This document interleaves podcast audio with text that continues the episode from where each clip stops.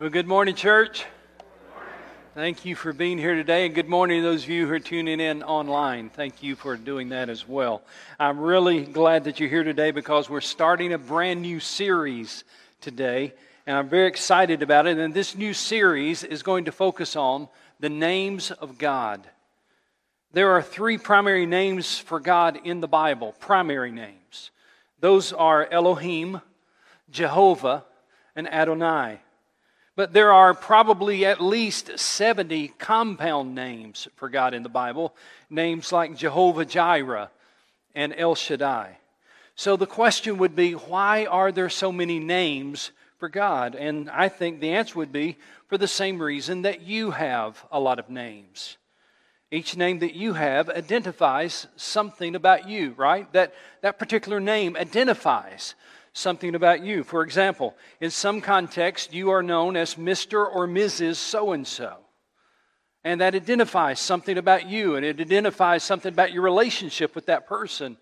Uh, it perhaps identifies your marital status as well. And so, names identify ourselves. People at work, they may refer to you as a by your title, or maybe they refer to you by your personal or your first name. But those names that they use at work give us information about you. People who know you more personally may know you by a nickname. I'm not going to tell you what mine are, but you probably have some too. Uh, if you have children, they know you by another name. Your name to them is either mom or daddy or something like that. And if you're blessed to have grandkids, you have a special name that they've given you, right? Mine is Papa the two wonderful kids uh, in the whole world. They call me Papa. Or if you're married, your spouse has a name for you as well. Your spouse, there's only one person in the world that calls me dear, unless there's some southern lady at a restaurant, you know, just, what would you like, dear? You know, but normally there's only one person that calls me dear or honey or sweetheart or babe or honey bunny. She doesn't really use that. I just threw that in there. But names are important because names mean self revelation. You share something about yourself through your name, and it is a means of identification. People who know you know your name. Names matter. That is especially true in relation to God. Names matter. In the Bible, God reveals himself to us through his names. In the Bible, God helps us understand who He is through various names. And each of His names that we're going to be looking at in this series is, a, is a, another facet of God's multifaceted character. So each name that God uses in the Bible is a name to reveal a little bit more about His character to us. For example, Elohim, God reveals to us through that name that He is the powerful creator. Jehovah, God reveals through that name that He is the self revealing God, the, the awesome God in charge of everything. El Shaddai, God reveals that He is the mighty, sufficient one in our lives. And you say, well, wait a minute, wait a minute, time out, time out. Why can't we just use the name God? I mean, that's what I always call Him. So why can't we just call Him God? Well, you can. That is a, a good name, of course, but it does not paint the picture, a full picture, of who He really is one name can't possibly contain him or explain him. Would you agree with that? You, you can't explain God with one name. So we have 70 to 80 names for God in the Bible. And each name gives you a different picture, a different perspective of who God is. Each name helps you to understand the character of God. Now, I want you to think about this by giving us various names, God is demonstrating his desire to be known by us. It's a beautiful thought. By giving us various names, God is showing us the depth that he wants us to come to in our knowledge of him. Now, near the end of his life, Jesus prayed a very interesting prayer, and it's found in John 17. Would you take God's word and open God's Word to John 17. We're not going to read the whole prayer. I just want you to, to see how this prayer starts in John 17.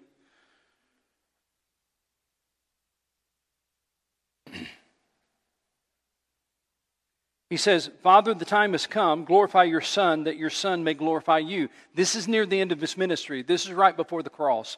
Jesus is praying to his heavenly Father, and this is what he says For you granted him authority over all people, that he might give eternal life to all who have given, you have given him. Now, this is eternal life, that you may know, that they may know you, the only true God, and Jesus Christ, whom you have sent. I have brought you glory on earth by completing the work you gave me to do. And now, Father, glorify me in your presence with the glory I had with you before the world began. But the verse I want you to focus on is in verse 6. Now, don't even look at it yet because I want to give you verse 6 from the New American Standard Version. Verse 6 in the New American Standard says this I have manifested your name to the men whom you gave me out of the world. Jesus, in his last prayer to God, says, I have manifested your name to the people of the world, to the people you gave me out of the world. And then in the NIV, if you want to read it from the NIV, Jesus said this I have revealed you to those whom you gave me out of the world. Isn't that interesting? I have made you known. In one translation, I have revealed or I have manifested your name, but what that really means is this I have made you known. I didn't just tell them your name, but I made you known to them. Now, don't, don't miss this. Getting to know God's name is more than just learning a new word or a new title. Learning to know God by His names opens up the door to knowing God more personally. Learning God's names open opens the door to learning God more powerfully. I have made you known to them. I told them your name, yes, but I made you known to them. Now, the goal of this series is really to introduce you to God by introducing you to his names. I want to introduce you to God in a fresh way by introducing to you his names. Uh, the various names of God reflect the various ways that God relates to us. Think of it in those terms that we have various names for God because it reflects the various ways that God relates to us. For example, God is called Adonai, revealing that He is Lord over our lives. That's how He relates to us. God's also called Jehovah Nisi, a name that you need when you're seeking victory in your life. It's a name that, that reflects the way He relates to us in our times of need. God's also known as Jehovah Rapha. The Lord is your healer. It's a name that some of you maybe need right now, and it's how God relates to you in that time of need in your health. God's also known as Jehovah Jireh. The Lord is my provider. And there are times when you understand that part of God, that character of God, that God is our provider. You see, the names of God help us to understand the character of God. Tony Evans said it this way He said, God has a name for every situation we find ourselves in. I like that. God has a name for every situation we find ourselves in. I think really the truth here is that one name by itself could never fully express all that God is or all that God does. One name by itself could never fully tell us everything about the person of God. One name just is not enough. And so, my hope in this series is that you will learn how not just to pronounce some new names, but rather you will grasp the nature behind that name.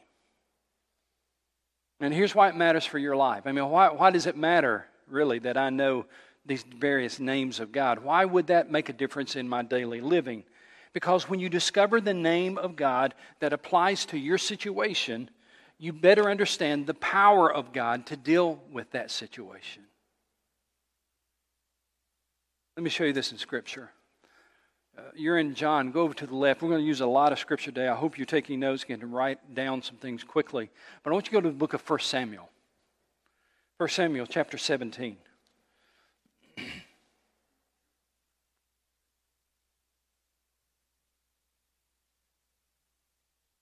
First Samuel chapter 17 is a very familiar story, probably to a lot of you folks, uh, and it's the story of David and Goliath.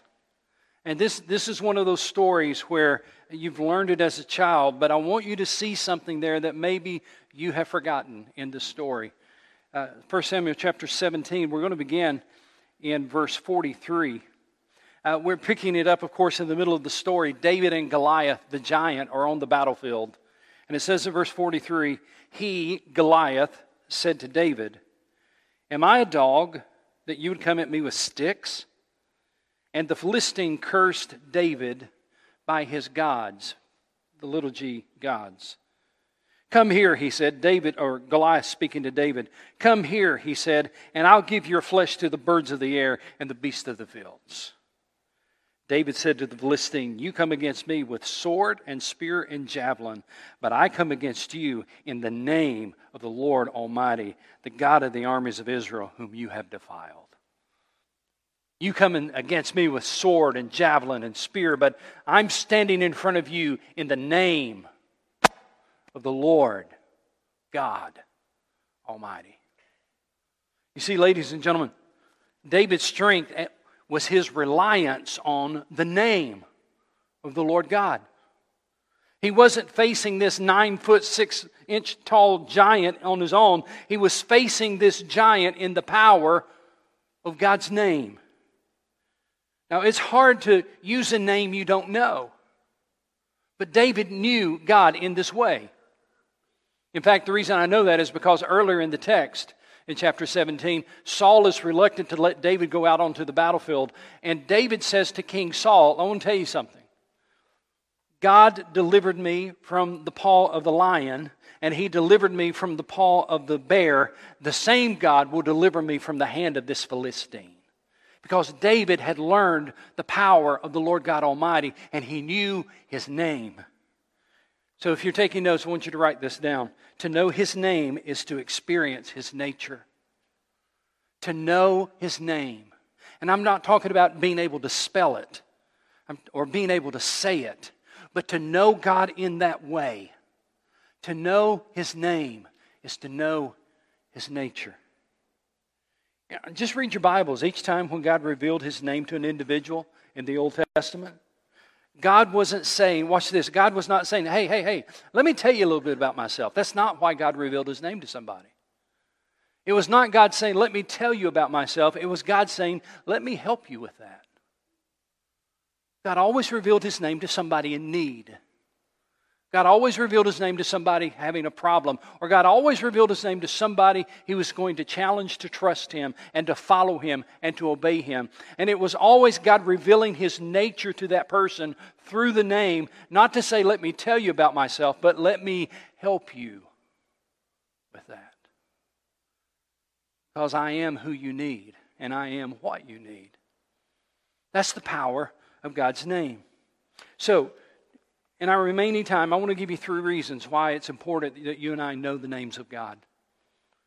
Really, it's three reasons why we're even going to do this series. Why is it important that you and I know the names, the various names of God?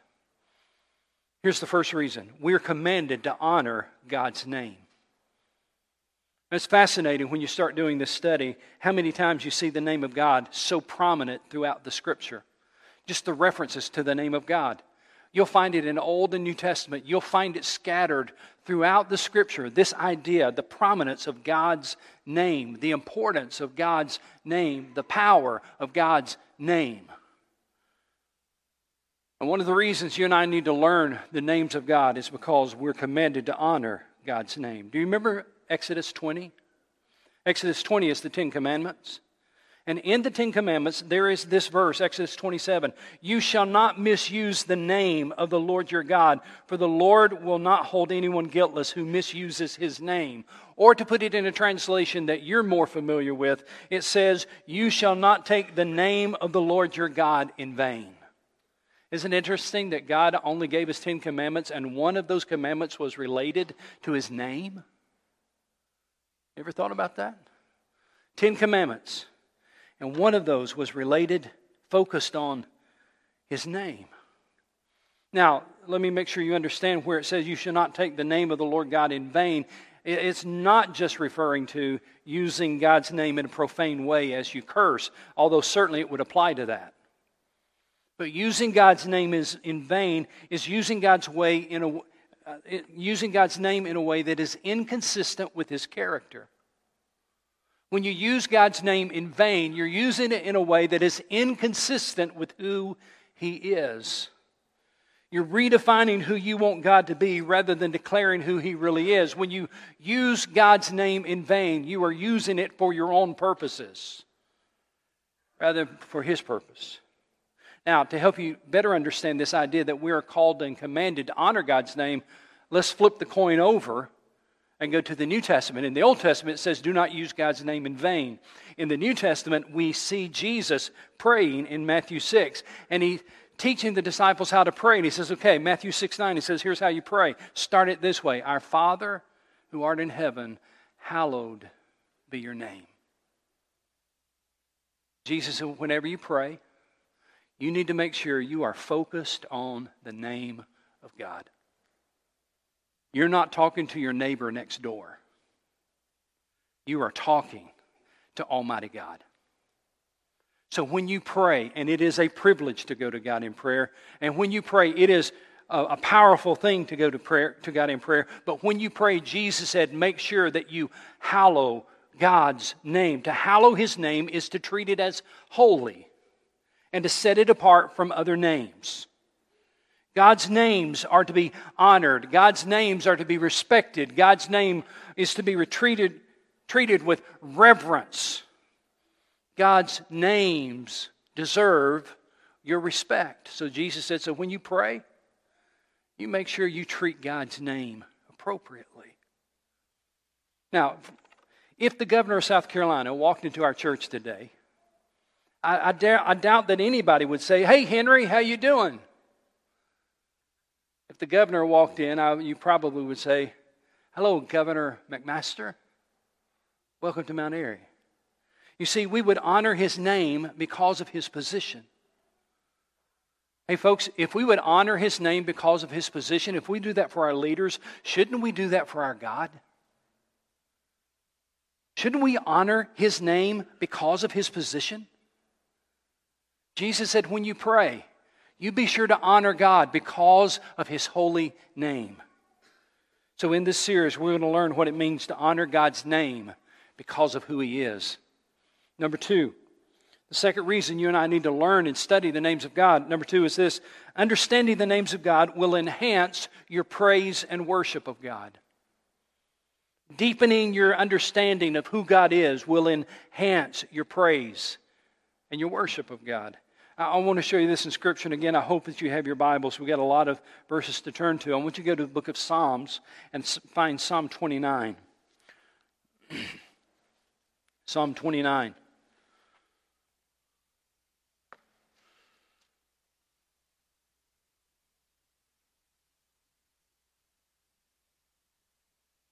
Psalm 29, beginning verse 1, but I really want to focus on verse 2. Psalm 29 says, Ascribe to the Lord, Almighty ones, ascribe to the Lord the to the Lord glory and strength. And then he says in verse 2, the verse I want you to note, ascribe to the Lord the glory due his name. Worship the Lord in the splendor of his holiness. Ascribe to the Lord the glory due his name. Understanding the names of God and knowing God in those ways should lead you to naturally this to, to naturally worship God. Ascribe to the Lord the glory due to his name.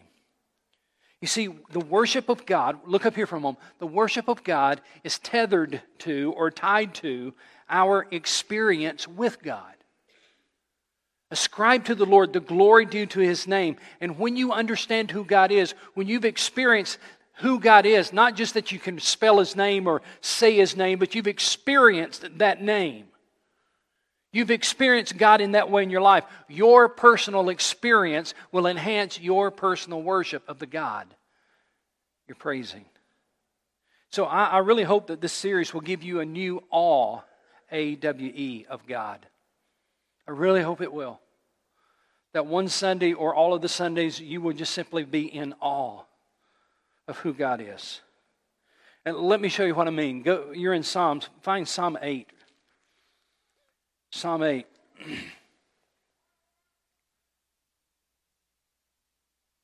In Psalm 8, he talks about this awe of who God is as he worships God.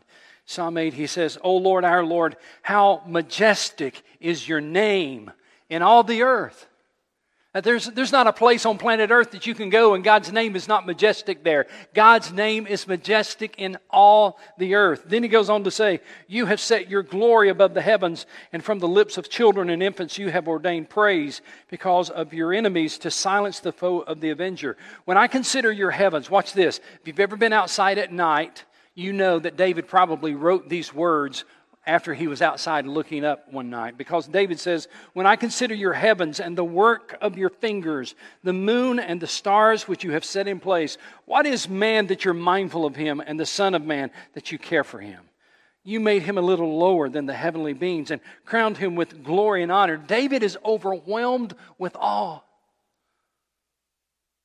David says, God, I don't, I don't understand why you've been as good as you've been to me. God, I don't understand why you would even know me. I don't understand why you would even care about me. This is, if you can do that, why would you be worried about me? He goes on to write these words.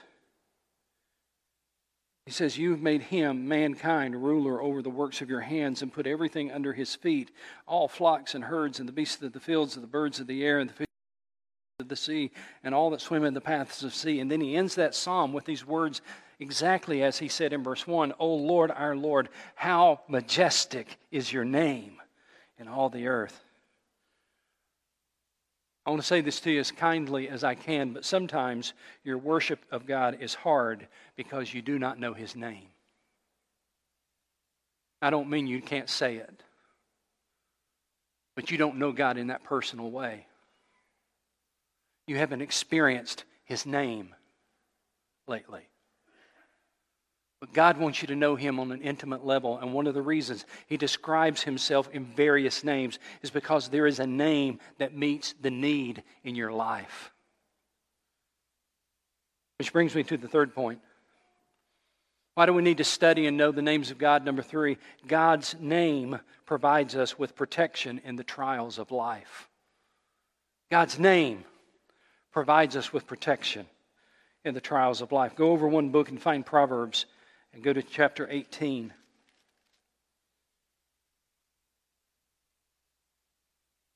Proverbs 18:10. This is one of those verses if you have not marked it in your Bible, you probably want to highlight this one or underline it. Proverbs 18 says Proverbs 18:10 says, "The name of the Lord is a strong tower. The righteous run to it and are safe." In other words, there are times when God's name is like a fort for you that provides protection for you as a believer when your life seems to be under attack. There are times when, when everything seems to be going wrong and it's, it's like the enemy is attacking you. And how do you respond to that as a believer? Well, the Bible says the name of the Lord is a strong tower and the righteous run to it and are safe. Well, how do you do that, Pastor? How do you run to God and find safety and strength? How do you do it? Pray the names of God. Pray the names of God. One of the reasons we need to learn the names of God is so that we can pray those names to Him. So, as we study the names of God, we'll become better equipped to face the hardships of life. We'll better, be better equipped to face the struggles and the trials of life because we know more than just He is God. He is Jehovah Rapha, or He is Jehovah Nisi, or He is Adonai, or He is El Shaddai. And you can claim those promises as you pray those names. The name of the Lord is a strong tower. The righteous run to it and are safe. But I want to close by pointing you to a verse that really is kind of the theme for this whole series, and that's in Psalm 34. Psalm 34. I want to take just a moment here, so walk with me through this, okay? Psalm 34. If you look at the heading, or it's called the superscript, under Psalm 34, there's this little title that's called a superscript in the Bible. Look at the superscript in Psalm 34. It says, Of David. In other words, David wrote this, these words. David wrote this psalm. And then it says, When he pretended to be insane before Abimelech, who drove him away and he left. Now that's different. David writes this song, this psalm, out of an experience where he pretended to be insane to protect his own life. Uh, that's in 1 Samuel, by the way. I think it's 1 Samuel 17 or chapter 21. I, am going on memory there, but it's definitely in 1 Samuel. But it's out of this experience. In other words, here's the point I'm wanting you to see. David, when he wrote this song, when he wrote this psalm, David was going through a hard time in life. David, when he wrote this psalm, his life was ha- hanging in the balance. When he wrote this psalm, life was so messed up, he was pretending to be insane in order to survive.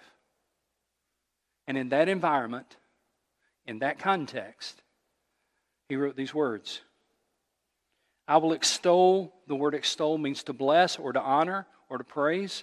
I will extol the Lord at all times, not sometimes, not on my good days, and not just on Sundays. But I will extol the Lord at all times, and his praise will, what's that next word, church? Yeah. His praise will always be on my lips. My soul will boast in the Lord, not in my circumstances, not in who my king is, not in what's going on in my life right now, not, not in what's happening around me, but my soul will boast in the Lord and let the afflicted hear and rejoice.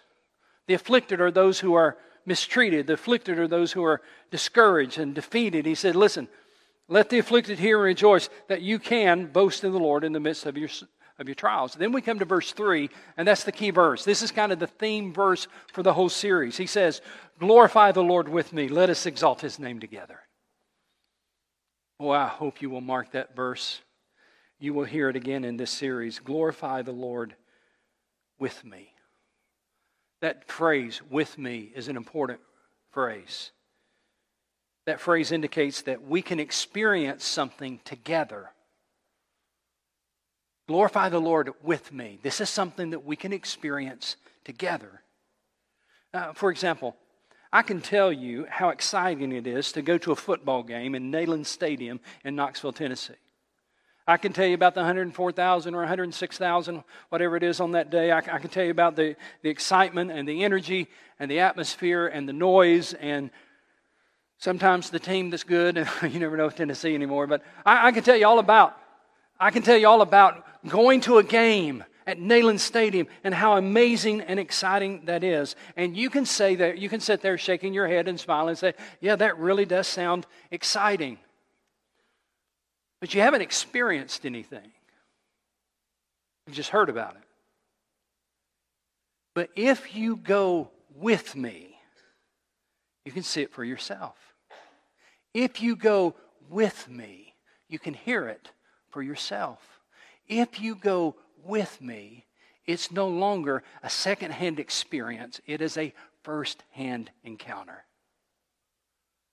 David said, Magnify the name of the Lord with me. He said, I don't want to be the only voice in the choir. I want you to magnify the name of the Lord with me. I want you to experience this for yourself. I don't want this to be a secondhand experience where you sit there and, and you watch me and you're a spectator in my worship. I want you to magnify the name of the Lord with me. And then he says, Let us exalt his name together. What an invitation. Let us exalt his name together. First hand experience is always better than second hand knowledge. David was inviting you and me to be more than spectators. David is inviting you and me to experience the God that he knew Elohim, Jehovah, Adonai, Jehovah Jireh, El Shaddai. Those are the names we will be looking at, Lord willing, in the next five Sundays. But this series, listen to me, church, listen to me. This series is not about adding some Hebrew words to your vocabulary. It's about understanding that God wants to be involved in your life in a very personal way. And each of those names that I just mentioned for you is simply evidence that God wants to be invo- involved in your life in a very personal way. This series is about you understanding who God is, but it's also about you responding to who God is. So, glorify the Lord with me. Let us exalt his name together. Let's respond to who God is. Let's not just hear about who God is. Let's not just hear about God's names, but glorify the Lord with me. Sunday after Sunday. As we talk about Elohim, glorify the Lord with me. As we talk about Jehovah, glorify the Lord with me. As we talk about Adonai, Jehovah Jireh, El Shaddai, glorify the Lord with me. Let us exalt his name together. Would you pray with me?